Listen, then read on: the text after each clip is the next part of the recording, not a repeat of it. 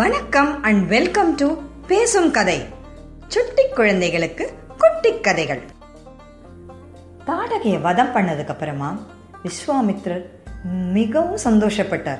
ராமரை கட்டி அணைச்சு அவருக்கு ஆசீர்வாதம் பண்ணார். அன்னைக்கு இரவு அவங்க மூணு பேரும் அந்த இடத்துலயே படுத்து தூங்கினாங்க. மறுநாள் காலையில எழுந்து விஸ்வாமித்ரோட ஆசிரமத்துக்கு போறதுக்கு கிளம்பினாங்க. இப்போ விஸ்வாமித்திரர் ராமனை கூப்பிட்டு பல திவ்யமான அஸ்திர சஸ்திரங்களோட வித்தையை அவருக்கு சொல்லி கொடுத்தார். இந்த அஸ்திரங்களை தெய்வீக அஸ்திரங்களை எப்படி மந்திரம் சொல்லி அவைகளை வரவழைக்கிறது எப்படி அதை பிரயோகம் பண்ணுறது எப்படி திருப்பி அதை கட்டுப்படுத்துறது எந்தெந்த இடத்துல உபயோகிக்கணும் இதை போல எல்லா ஞானத்தையும் ராமருக்கு சொல்லி கொடுத்தார். இப்போ இந்த தெய்வீக அஸ்திரங்கள்ங்கிறது சாதாரண அம்புகள் மாதிரி கிடையாது. அவைகளை வந்து தன் கூடவே வச்சுக்கணுங்கிறது கிடையாது. எப்போ மந்திரத்தை சொல்கிறாங்களோ அந்த தெய்வீக அஸ்திரம் அவங்க முன்னாடி வரும். அந்த ஒவ்வொரு அஸ்திரத்துக்கும் ஒரு சக்தி உண்டு. அந்த சக்தியை அது வெளிப்படுத்துறதுக்கு யார் மேலே அதை காட்டணும்னு சொல்கிறாங்களோ அந்த அஸ்திரம் கரெக்டாக தன்னோட இலக்கு அதாவது டார்கெட்டை கரெக்டாக போய் அடிக்கக்கூடிய சக்தி வாய்ந்த அஸ்திரங்கள். அதை எப்படி திரும்ப பெற்று அதுக்கு மரியாதை பண்ணி அதை திருப்பி போக வைக்கணுங்கிறதும் ஒரு பெரிய கலை. இது எல்லாத்தையுமே சொல்லி கொடுத்தாரு விஸ்வாமித்ரர். அதாவது இந்த தெய்வீக அஸ்திரங்கள்லாம் இந்த காலத்தில் இருக்கிற ஒரு மிசைல் மாதிரி சொல்லலாம். டார்கெட்டை ஃபிக்ஸ் பண்ணால் அது என்றைக்குமே தப்பாது. ஆனால் அதை விட ஒரு படி மேலே என்னென்னா இதை எங்கேயும் பத்திரமா வச்சு பாதுகாக்க வேண்டியதில்லை. யார் அந்த மந்திரத்தை சொல்கிறாங்களோ அவங்களுக்கு மட்டுமே அது வேலை செய்யும். அந்த மாதிரி ஒரு சக்தி வாய்ந்த அஸ்திரங்கள் அந்த காலத்தில் இருந்தது. விஸ்வாமித்திரர் தனக்கு தெரிஞ்ச எல்லா அஸ்திரங்களையும் பற்றிய ஞானத்தையும் ராமருக்கு கொடுத்தார். அதுக்கப்புறமா விஸ்வாமித்திரரோட ஆசிரமத்தை நோக்கி எல்லாரும் போனாங்க. விஸ்வாமித்திரரோட ஆசிரமம் இருந்த இடம் ரொம்ப அழகான இடம். அந்த இடம் பேர் சித்தாசிரமம். அங்கே நிறைய முனிவர்கள் விஸ்வாமித்திரர் எப்போ திரும்பி வருவாருன்னு காத்துட்டு இருந்தாங்க. விஸ்வாமித்திரரையும் அந்த ரெண்டு ராஜகுமாரர்களையும் பார்த்த உடனே அவர்களுக்கு ரொம்ப சந்தோஷம். ஆஹா நாம் இந்த யாகத்தை எப்படியாவது நடத்தி முடிச்சிடலாம். விஸ்வாமித்திரர் ரெண்டு வீரர்களோட வந்துட்டாருன்னு அவங்களுக்கு தெரிஞ்சுது. அவங்க மூணு பேரையும் கூப்பிட்டு உட்கார வச்சு உபசரித்து ரிஷிகள் எப்போ யாகத்தை தொடங்குறதுன்னு கேட்டாங்க. உடனே விஸ்வாமித்திரர் நாளையிலேருந்தே நாம் அந்த யாகத்தை தொடங்கலாம் அப்படின்னு சொன்னார். இந்த யாகம் ஆறு நாட்கள் ஆகும் பூர்த்தி ஆகிறதுக்கு அது வரைக்கும் விஸ்வாமித்திரர் மௌன விரதத்திலேயே இருப்பாரு அப்படின்னு முடிவு செய்யப்பட்டது. மறுநாள் காலையில சொன்னபடி யாகம் ஆரம்பிச்சது. ராமரும் லக்ஷ்மணரும் கண்ணும் கருத்துமா அந்த யாகத்தை பத்திரமா பாதுகாத்தாங்க. அஞ்சு நாளாச்சு எந்த பிரச்சனையுமே வரல. எந்த அசுரர்களுமே வரல.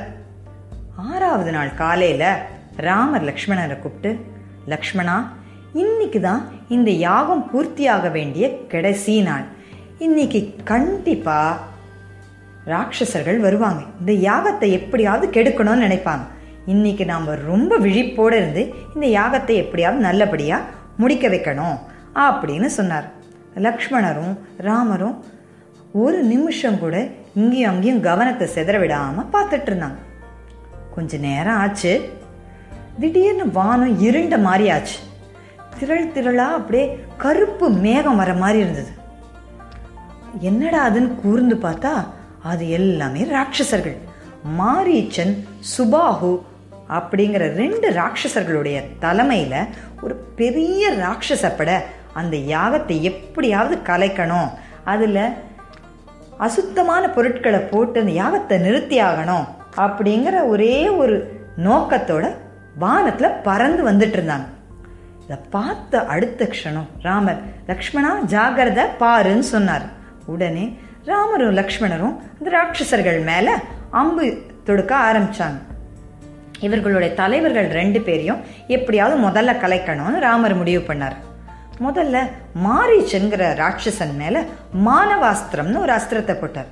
அந்த அஸ்திரம் அந்த ராட்சசனை அப்படியே கட்டி போட்டு அவனை மயக்க அடைய செய்து ரொம்ப தூரம் கடல் பக்கத்துல தூக்கி எறிஞ்சிருச்சு. அங்க அப்படியே மயங்கி விழுந்துட்டான்.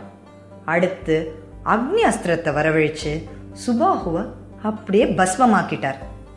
தலைவன் இல்லாத மற்ற ராட்சசர்களை ராமரும் லக்ஷ்மணரும் ரொம்ப ரொம்ப ஈஸியாக அவங்க அத்தனை பேரையும் அழிச்சிட்டார். திருப்பி வானம் ரொம்ப கிளியராச்சு யாகம் நல்லபடியாக பூர்த்தியாச்சு. விஸ்வாமித்திரருக்கு அளவு அடங்காத சந்தோஷப்பட்டார்.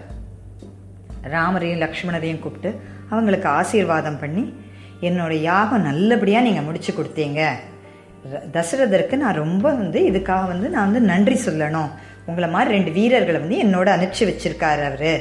அப்படின்னு சொல்லி ரொம்ப சந்தோஷப்பட்டார். அன்னைக்கு ராத்திரி சித்தாசிரமத்தில் நல்லபடியாக தங்கினாங்க.